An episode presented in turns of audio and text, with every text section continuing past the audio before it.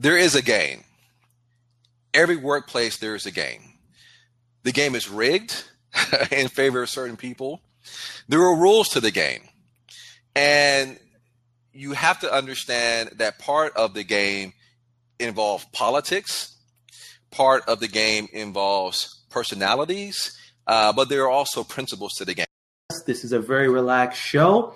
Um, I was telling people, welcome, welcoming them to the No More Reasonable Doubt show. This is really about exposure. This is about giving young professionals access to different people who are working in different fields. My goal is for them to listen to interviews like this and go, oh, snap, I didn't even know that was possible for me. I didn't even know there were people who look like me doing these type of things. So that's the goal, people. Um, a, a, little bit of, a little bit of, hey, what's, what's up, Joseline? A little bit of housekeeping. Uh, you know, you can put your questions on the side here. If you use the question mark and forward slash Q, excuse me, just forward slash forward slash Q, that will give you a little box that says question in it. We'll come back to it later. Really, we're going to have an interview here. I'll look over there, but most of the time I'm going to be talking to Anwan. Uh, just a little bit of housekeeping. Later on, we'll have a recording of the show. But uh, I'm going to start off by welcoming our guest to the No More Reasonable Doubt show, and that's Anwan Simmons. And please, hopefully, I get this right. Uh, Janua LLC. You got it. So he is the managing director. And really, this is going to be about tech today. We're going to hear about his background, how he got where, where he is, and hopefully, you know, we'll make time to take some of your questions. Once again, forward slash well, a Q, you put that on the side, and we'll know we'll be able to find your questions very easily. So if someone wants to test that right now, go for it. Forward slash and the letter Q. I keep going like this, the letter Q, and you'll see what it looks like and what I mean, because that'll make it easy for you to know. Actually, I'll do it. Forward slash Q. Um, I'll use Q, not not not the question mark sign, but the letter Q. So you see how mine came up. It says question what is. So we'll jump in. Anwan, once again, thank you so much for taking the time for being with us. And one of the things that we'd like to start off with is just asking, where are you originally from? I am from a small town called Wichita Falls, Texas, which is right on the border of Oklahoma and Texas. So uh, I am from what, what is known as Red River Country. Excellent. So now your title says managing director. There's someone sitting out there going, what does that mean? What does he do for a living? What is his day to day like? Absolutely. So managing director means that I have an, an LLC that I formed a couple years ago, and it's meant to be an umbrella organization for all the work that I do. Now, my LLC is what I use for forums like this. I do have a you know, regular daily kind of nine to five that I use, but I'm not an official representative of my company. And so I have my LLC. That's where I do all of my speaking engagements, all of my, you know, uh, I wrote a book a, a, couple of years ago. So all of what I do as far as Anwan Simmons, uh, the person who's passionate about tech, passionate about diversity in tech, that's all Janua. Everything else is stuff that's more privately held. So let me ask you this, and you let me know if we can go there. Sure. So, so with with the uh, with the nine to five, um, with the nine to five, tell us a little bit what what you do there. We got a sense of what you do with your LLC, right? With the tech passion, uh, and I want to mix them up because there's someone sitting there who's probably have an interest in the things that you that you're doing, both in the nine to five and and as we like to call it, in your side hustle. Um, so, please tell us more. My official job title is Agile Project Manager, also called Scrum Master. For those of you who are in development, software development uh, specifically, you've heard about Scrum. Scrum is a way of developing software in an iterative way. We iterate over what are called sprints, which are just defined time boxes where you say, okay, for the next two weeks, we're going to try to build whatever. And Scrum is really great because it is a way to quickly get working software into the hands of customers. And, you know, Agile, which is Scrum is a subset of Agile. Scrum is known as a practice. Agile is more of a mindset. Scrum really came into play really back in the 90s where or when software developers realized that waterfall development, which is in a nutshell, we're going to plan everything we're going to build you know spending more like two to three months planning. We're going to spend a year building what we plan and we hope that what we have after a year or two is what we plan in the beginning. And that's never the case because customers change competitors change technology changes and so scrum was a way to compress all those planning, designing, development, test, deploy activities into a much smaller time frame to get that feedback loop. Say, okay, we built this customer. What do you think? Okay, you like X, Y, and Z, but you don't like W. All right, let's go back, add W to the next sprint, and keep going that way. So my, my the last almost decade of my career has been in agile development, particularly as a scrum master. And so my job is to help my team practice Scrum and to remove any impediments that will keep my team from being productive. Awesome, awesome. That um, you know, I'm sure that opened up some stuff for people. Like, I want to be a, personally, I just want the title Scrum Master. That's, that's, that's just me. I just want, I just want the title because like I gotta earn it, man. You know, it's made it. by developers when they have a. I mean, that that's an official role. The, the official role is titled Scrum Master. So you know, hey, coders, what what can you do? That's awesome, man. Now, where did you go to school and what did you study? I went to the University of Texas at Austin, Hook'em Horns. I knew that was coming. I knew that coming. Uh, and I, I think I see another. I think that T- Tanisha is is in the building. So hey, what's up, girl? Uh, she's a fellow Longhorn. I studied. I decided to take the easy route. I studied electrical engineering. and so, and I actually graduated in four years. A lot of people who do double E take a lot longer, uh, but I was very dedicated. And so I spent a lot of time in the engineering building, spent a lot of time in the library studying, uh, but thankfully I was able to get my degree uh, and move forward. Okay. Uh, now, you also have an advanced degree, correct?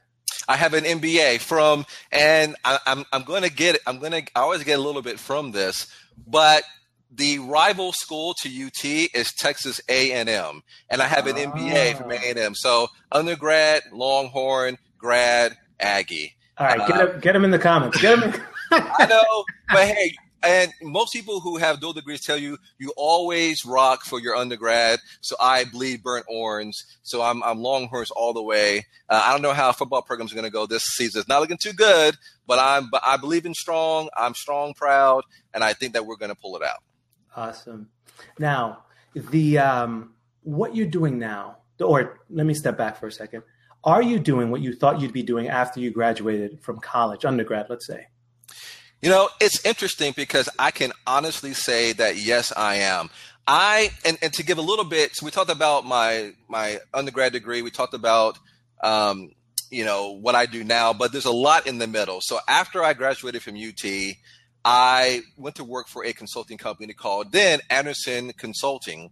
And those of you who know about Andersen know that it was caught up a little bit in the Enron scandal because Arthur Andersen, which was the accounting arm of Andersen Worldwide, basically ceased to exist because they were at least um, implicated in was going on with, with Enron. So Andersen Consulting was the consulting arm. So Arthur Andersen and Andersen Consulting were under Andersen Worldwide. And one thing that actually saved um, Andersen Consulting is that years before Enron, Arthur Andersen and Andersen Consulting. There's a little bit. There's a little bit of, of inside baseball, but I think it's really, uh, you know, it's really good to know. Um, Arthur Andersen and Andersen Consulting used to fight like brothers. Mm-hmm. And um, right before Enron, Andersen Consulting, which was really profitable, decided to break away from Arthur Andersen. And they went through arbitration. And one of the things that Andersen Consulting lost was the Arthur Andersen name. So Andersen Consulting was forced to become Accenture. And so I worked for Accenture from what was this? This is probably I, this happened probably around 2000, 2001, I'm, I'm guessing. Um, and so Accenture was what Andersen Consulting became. That loss at that came out of that legal battle probably helped Accenture survive because Accenture was no longer tied to the Andersen name. So that just shows you that sometimes when you think you're losing something, you can actually be winning. Right. Because I think that Andersen Consulting becoming Accenture left enough distance from Arthur Andersen that we were we were able to survive. And so I worked at Andersen Consulting, then Accenture for for 12 years. And then after 12 years, I left to get my MBA. Okay. So now let's let's so let's start from there. That right. MBA point to where you are now. Hit hit some of the highlights of how did you get, you know, where you are now? What are some of the, the things that happened in between? Right. I even when I was in undergrad, because you know I'm you know electrical engineering, and I thought, well, you know, I could live in basements doing circuit analysis and building chips, and you know that that's cool. But even though I was always a very, and most people are shocked when they hear this. I'm a very introverted person. I'm extremely, extremely introverted. I mean, I'm a classical, um, you know, INTJ for you know Myers Briggs folks, uh, and the I stands for for um, introverted.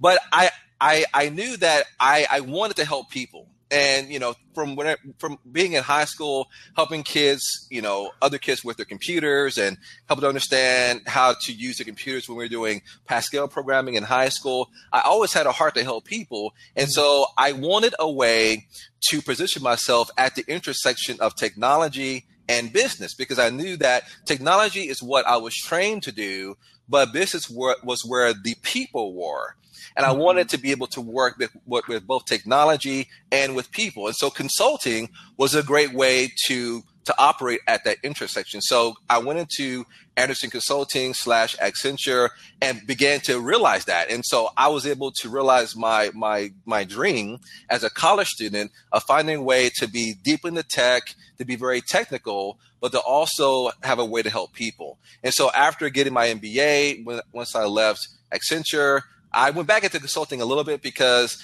you know I graduated with my MBA. This is this is 2009, right? So remember, 2009, we were still in the recession, mm-hmm. and so the the the U.S. economy had gone off a cliff, and it was easier for me to find a job when I was an MBA student with another consulting company. I joined Deloitte. And so for a couple of years, I was in consulting, but then because you know I I travel quite a bit. Mm-hmm. And I, you know, I have a wife. I now have three kids. So then during this time, my kids were very young. And so being a consultant, which for those of you who don't know, that usually means I'm flying anywhere, anywhere in the world. Let's say Sunday night. I'm working wherever I am until Friday night, and I come back to live my life on the weekend which is great when you're young, when you're single, and you have no kids. I highly recommend consulting. They pay you very, very well. And it's a cool life, you know, new flights and rental cars and hotels and all that stuff. uh, but I began to tire of that. And so I was able to pivot about four or five years ago from working for huge companies with like Accenture and Deloitte, where I consulted with clients from ranging from JP Morgan Chase to Dell to several industries to a smaller company that was focused on construction software. And so that brings me to where I am today, and that I still work in the construction software industry. And I work for a company that designs software for construction professionals. This question for you, Anwan. So, so what advice would you give someone who's starting out their career and they're sitting here and they think, man, I want to be a scrum master. I'm going to stay on that one. I want to be a scrum master. I want to move forward in the tech field. What advice would you give them? I would say that in technology, and I, I, was listening to a friend's podcast where this was being discussed because we have all these ways of describing what a great technologist is, right? We call them 10x, right? 10x developers who can do who can create code 10 times faster than anybody. Uh, we have you know the idea of leet you know l-e-e-t uh, programmers who are high speed. But one of the one of the descriptions that i find most helpful for young people people who are entering their career is what's called t-shaped right? T-shaped and that is the idea is that you want to be broadly familiar with almost everything, at least in the software development lifecycle, right? Understand how planning works, understand how design works, understand how you write clean code, understand how you test code, understand how you deploy code, understand all of the different um, you know paradigms or or patterns like you know model view controller. But you also want to have a very deep expertise in something. Maybe that's in database administration. Maybe that's in networking. Maybe that's in uh, you know writing test cases and getting full test coverage. You want to be able to have some kind of calling card because most companies aren't going to hire you for what you like to do. They're going to hire you for what you can do for them. And so you have to understand, you know, and identify the companies that you want to work for. Hopefully, if you're in college or earlier, you're already doing this. You say, you know, I want to work for Facebook or Microsoft or um, whoever. And it's really helpful to go to their job sites and at least see what companies like that are, are looking for in terms of skill sets and say, okay, they're looking for someone who is a, um, let's say, performance test, you know, master. And so you understand again, have those broad skill sets, but you want to know about performance testing. What tools are available to do load testing? How do you simulate load? How do you make sure that when you're testing an, an application that you're simulating both all the happy paths when you know a thousand users uh, hit your site all at once and they'll begin doing what you expect them to do, but also all the unhappy paths. What happens when, you know, 10,000 users uh, hit your website and they're constantly hitting refresh? Understand all those things because then you have a calling card. When a company's looking for talent, say, oh, you're a performance tester. I, I, I understand exactly what you can do for my company. Make sure that that's very um, apparent in your resume and what you do. If you have any kind of GitHub repros that you have, you know, a, a, a common tool for managing test cases called TestRail that you show TestRail scripts, probably scrubbed of any kind of, you know, private data that your company may not want you to have or, or, or wherever you, you, you know, you got them. But you want to be able to show that, look, I'm all about test performance or whatever you want your calling card to be. That way, you're broad enough to be able to understand what's happening at any point in the life cycle, but you're deep enough so that people know what peg to put you in. And it's not putting a square peg into a round hole, it's putting a round peg into a round hole. You want to make it really easy to get plugged into a company. So that helped me very early on in my career. And then I got hooked up with the with a product called Siebel, uh, which has gone down a little bit uh, compared to Salesforce, but it's CRM software. And it's software designed to help you manage your customers and understand who are your customers, who are your best customers. And Siebel was really popular from really the beginning of my career until after I left Accenture. And so I got into Siebel really early. I got into the technical side of doing implementations of Siebel. And that was my calling card. And that kept me uh, in consulting. There's the idea of being chargeable, meaning that, you know, they, you're on a project making money for the company. And so my chargeability was always maximized because I always was able to have a calling card that they knew where to put me. But after I left Accenture and now working in construction, I'm not doing Siebel anymore. I did it for you know 12 years but because i had that that that t part that that horizontal understanding of how technology works and how you build software i could land elsewhere. And so i think being t-shaped is my key advice for people who are starting their career. Thank you for that. What um what do you wish you were told when you were starting your career in that zero to three year time period? It's it's cliche but i would say that uh, networking you know again, I'm shy. I'm introverted. Um, I my my my gifts brought me into good places, but I wish I would have got got into networking earlier. And you know, networking can kind of seem slimy to some people, where oh, let me meet this person and figure out how how I can use them to get ahead. That's not networking. I don't call that networking. All networking is is getting to know people, understanding what they do and seeing how you can help them. Oh, okay.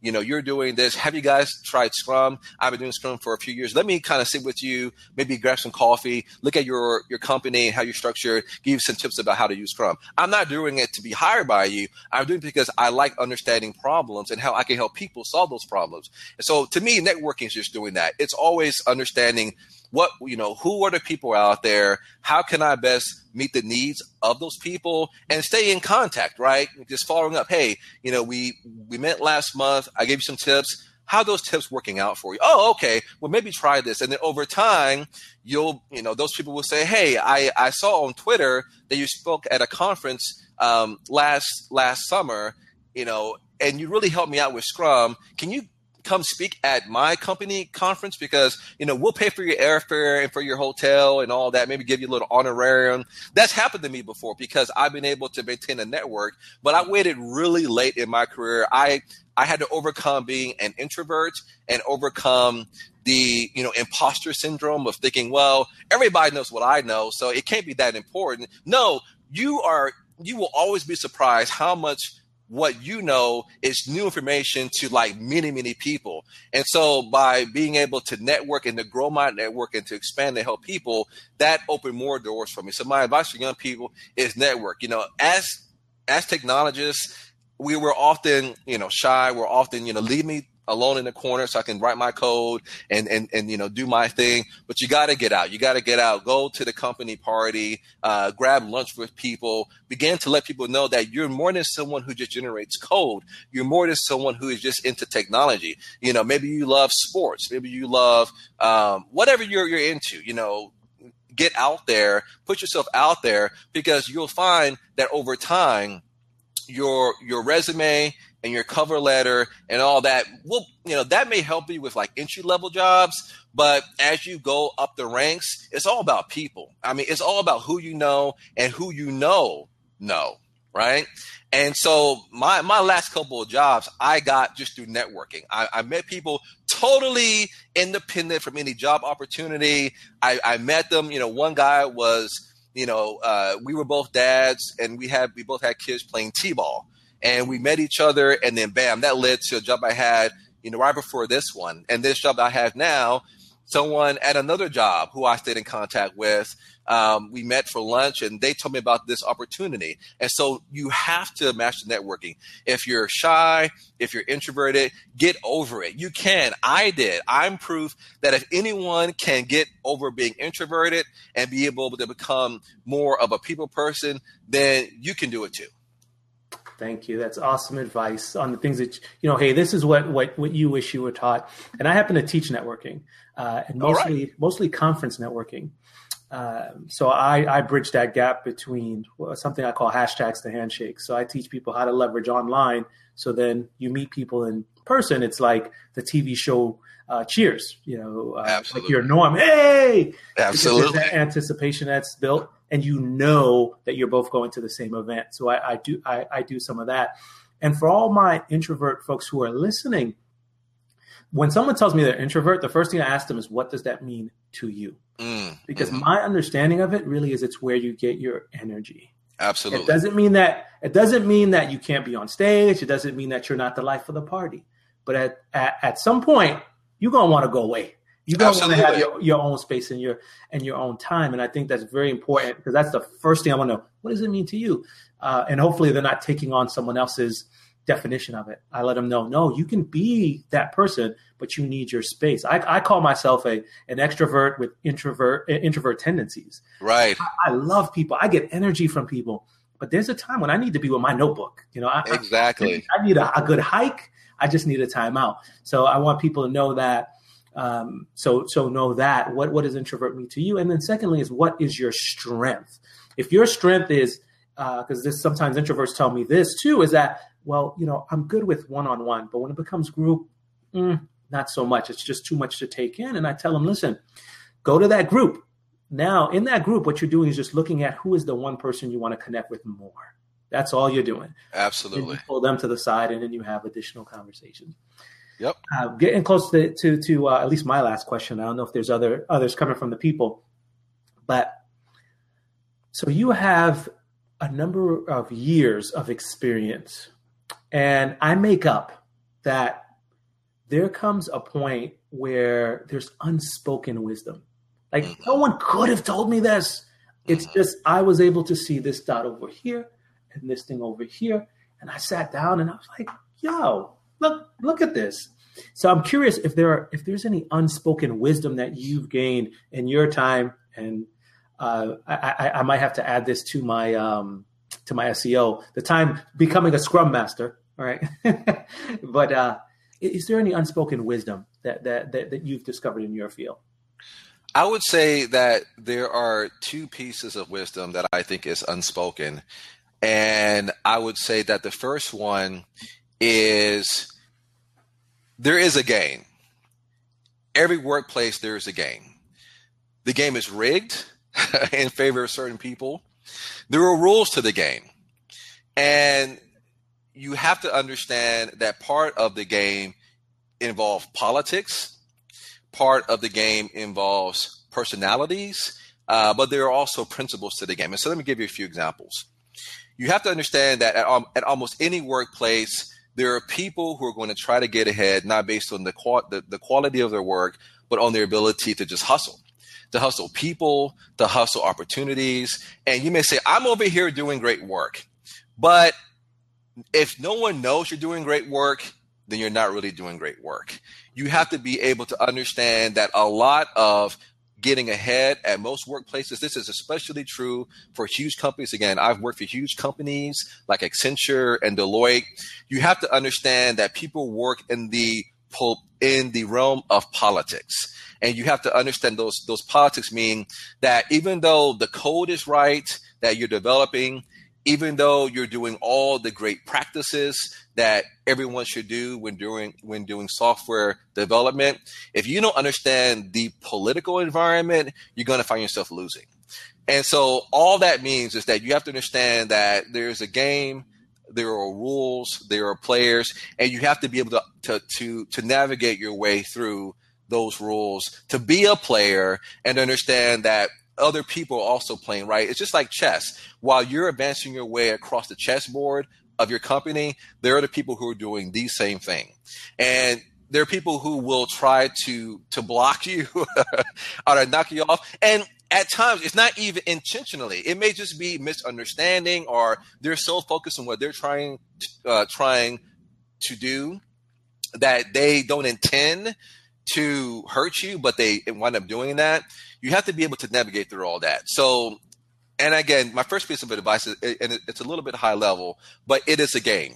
You have to understand what are the rules of the game wherever you're working. How can I be a player, and how can I detect what other players are doing? So that's my first piece of unspoken wisdom because people won't admit that there's a game. They think everything's a meritocracy and everything's above board, and we have all these rules and procedures and processes that make sure that everybody's treated equally. No, not true.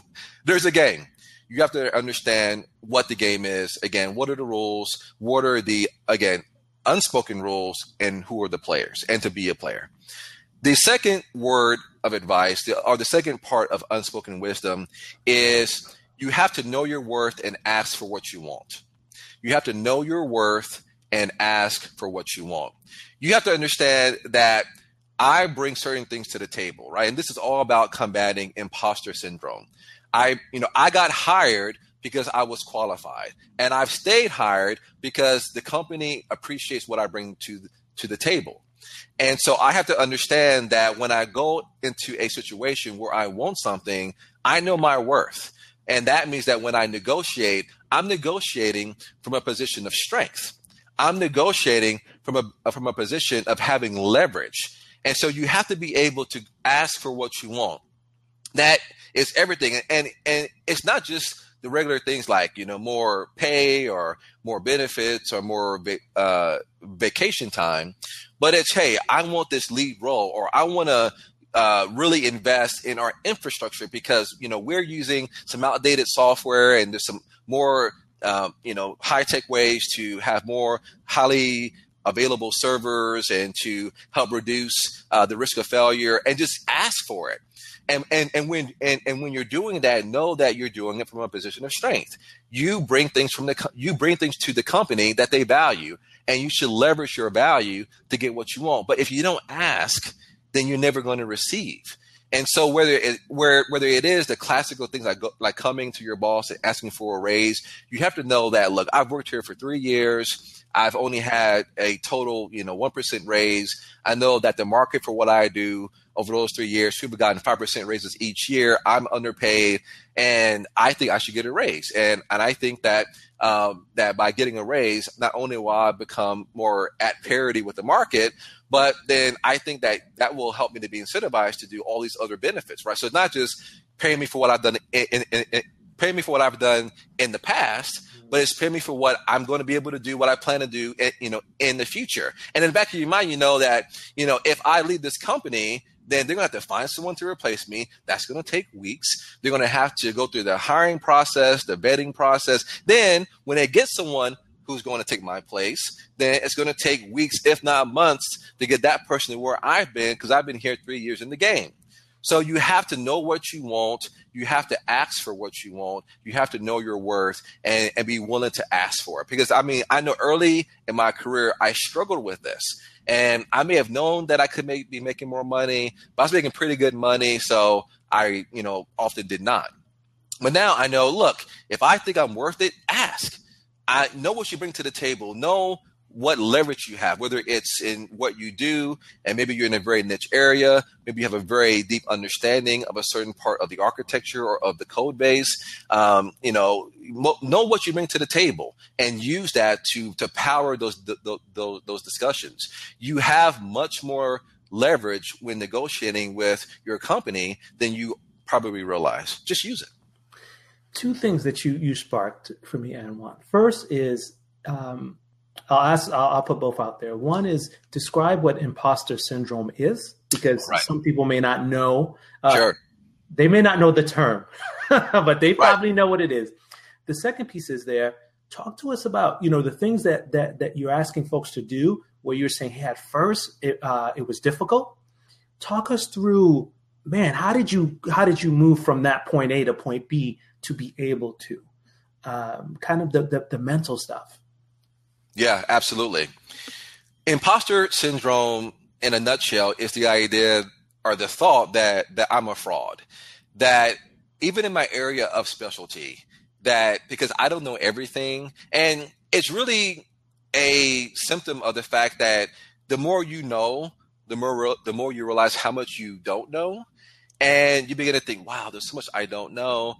And one day someone's going to know what I don't know and then they're going to fire me or they're going to think that, you know, I don't deserve what I, you know, what I'm getting right now. And so you begin to question your worth. You think I'm, I'm an imposter. I'm a fraud. And I, you're always in danger that someone's going to find out all the things that, that you don't know.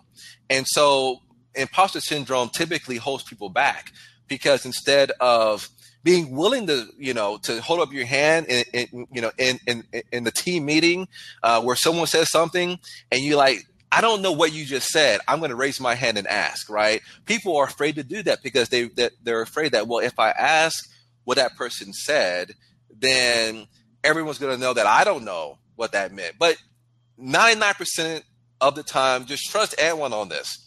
If you don't know what someone just said in a meeting and you raise your hand and you ask, there are probably three or four people who didn't know either. they just were afraid to admit it, right? And, and and and those people may not admit it, but they're secretly like, "Oh, I'm so glad Anwan raised his hand because I had no idea what that cat was saying either."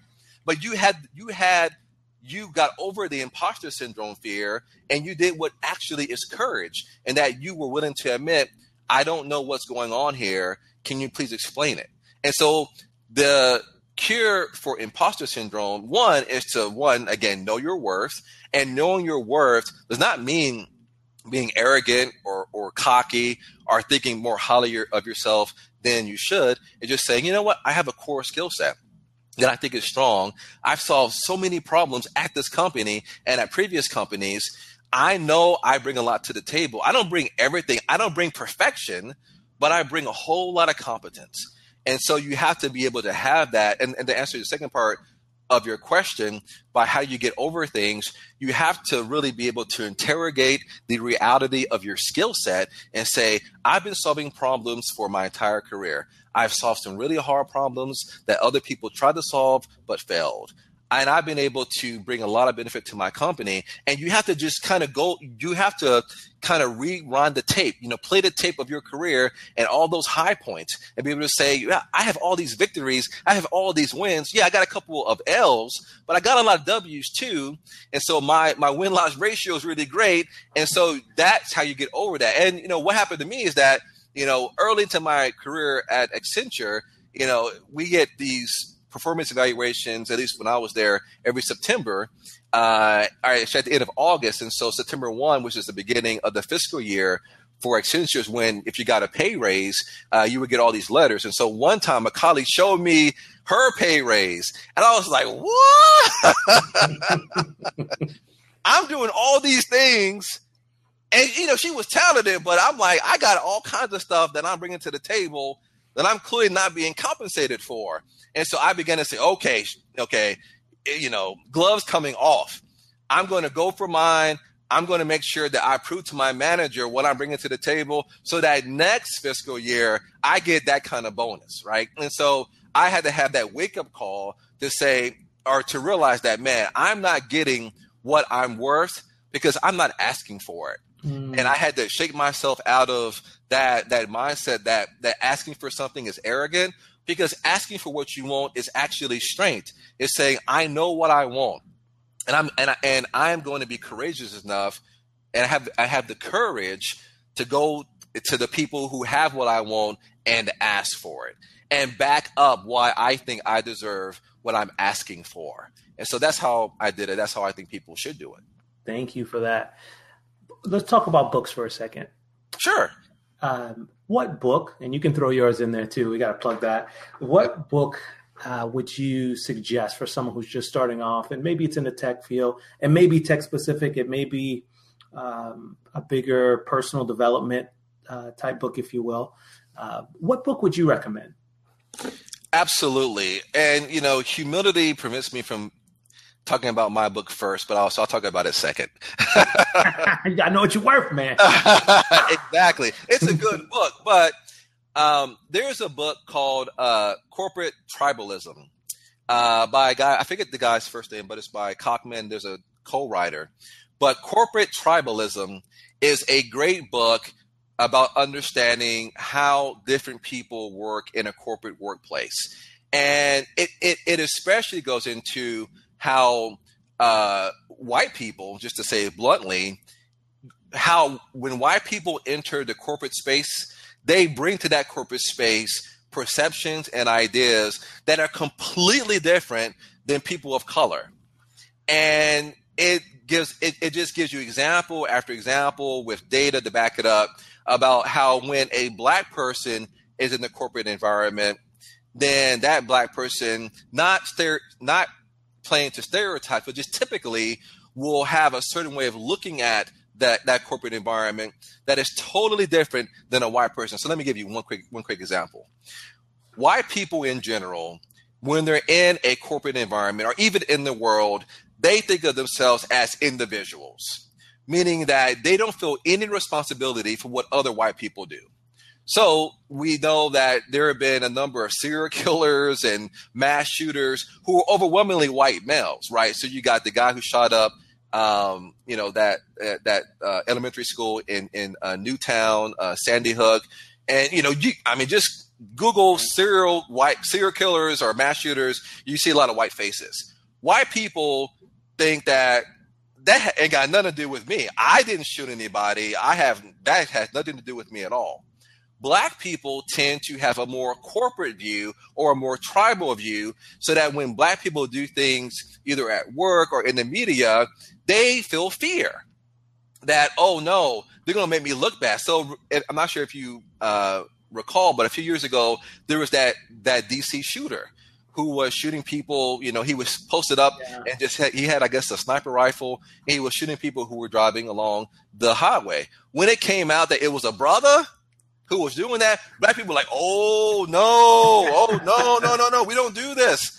But we were afraid that the actions of this lone of this lone well, he had a son with him, of this, you know, man and his son who were both two black men would make us look bad, right? So we and and, and there are there are many cultural reasons and, and, reasons of history of why we think this way, but we tend to be more uh, more tribal in how we go into the workplace, whereas white people tend to be more uh, individual. And, and that simple distinction plays it out, plays itself out in so many ways. So I brought out the the idea that you know there there is a game, and corporate tribalism goes a long way toward helping you understand the game, how different perceptions, and it's not right or wrong perceptions, it's just different.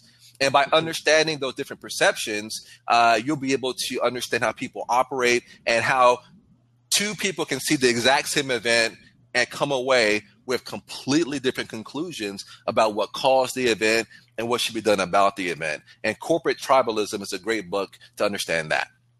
Now, my book is called Minority Tech. Uh, minoritytech.com is the website. It's spelled like you think it should be spelled. And a few years ago, back in 2013, you know, I, I've been working in tech for my entire career. So, you know, well over 15 years deep in technology. And I had the experience that a lot of the people who will see this have. I'm the only black person on my team or in my company. I'm currently the only black person in my entire company. And just that feeling of, man, I'm always alone.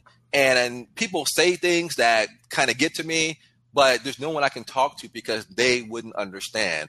And I remember that often I would only see black people when I was working late at night and the people who cleaned the building came in. That's when I saw black people. And so my book is about my experiences as a person of color. And I wrote it because I wanted to encourage other minority techs that you're not alone. Everything that you're going through, I've gone through. And here's how I dealt with those emotions. Here's what I did to invest myself in my career despite working in companies that often did not understand inclusion, or if they did, had really poor ways of dealing with it. And I also made the case for diversity. And I spent a lot of parts of my book talking about why, why di- diversity, which is getting uh, different viewpoints and different mental models into your company, that's not just good for black people and that it gets us into a career that i mean technology you know overpays compared to a lot of other different industries but that we bring a lot to the table of diversity that companies that are more diverse that have diversity of gender diversity of race diversity of, of other measures they have been shown through numerous studies to be more innovative. And if technology is a is, is an industry and it is that runs that has its lifeblood rooted in innovation, then you really have to embrace diversity if you're going to to do that. And you know, I wrote this the year before all the companies began coming out, like Google and Yahoo and Facebook. They began releasing those numbers, and they proved what we always knew was true that at least among giant tech companies, diversity is really low. And so I really thought that my book came at a really great time um, to really t- to have that discussion because we've been talking about it since that happened in the early part of 2014, and we're still talking about it now. So my book, Minority Tech, you can go to my website. It's available on Amazon in Kindle format. You can also buy the paperback, attractively priced. It's a great book. Highly recommend it. and if you ever want to talk about it, um, you know, my we'll share my Twitter. Where we're, uh, you, you, can, you, can, hit me up on my uh, book website, and I'm always happy to have discussion. Every now and then, I get someone who reaches out to me. I was happy to have those engagement um, you know, talks uh, because I'm I, I, wrote a book because I care, and I'm care because I'm passionate, and I think that we can do a lot to make the technology community a lot more inclusive and a lot less hostile to people of underrepresented groups. Uh, but we have to have hard conversations about it. That's an excellent, excellent point. And you, you covered pretty much the next thing. If there's anything else you want to add in there, it's the question of how can the people reach you? Uh, so, what is your Twitter handle? Just so we make sure that we we put it in the show notes from the recording. Anything else that you want to make sure that the people have, uh, you know, so they can connect with you. Absolutely. My Twitter handle, I'm, i was, I, I, have a very unique first name, so it was really easy. But it's just my first name. It's, it's A-N-J-U-A-N, six letters. So at Anjuan, that's at A-N J U A N. And I'm, you know, go ahead and follow me. Uh, if you at me, I'll, I'll reply, probably, follow, you know, follow back. Uh, you know, I got on Twitter back before it, it, before Twitter was cool. I got on Twitter because, you know, I'm, I'm, I'm, just a big geek. Um, uh, so I'm in Twitter for, for a long time. So I always welcome any follower. I'm happy to engage you, whether with ads or DMs. Uh, I'm, I'm happy to chop it up with you. Now, do you want to talk uh, at all around, and at the same time, I'll, I'll give people opportunity. If you want to, if you want to um, send a question to Anjuan, forward slash and put Q. Actually, at this point in, in the podcast, just put it in the chat section, and we'll make sure that we get it answered. Probably have about five more minutes. Um, you know, just in case, just just in terms of how much time that uh, Anwan promised us, and we want to respect that. So if you're listening in and you have a question, tech related, uh, diversity related, anything that we spoke about, go ahead and put it in the chat, and we'll make sure that we we get it answered uh, in the next in the next five minutes. Um, I was going to ask you, Anwan. Go ahead. So you also have a group. I don't know if you want to talk about that group. Uh, sure. Let, yeah. Yeah. So, so, the Slack, just talking about Slack group. Yep. Tell the people a little bit more about the things that you're doing there, because I think that's that is pretty powerful. Absolutely.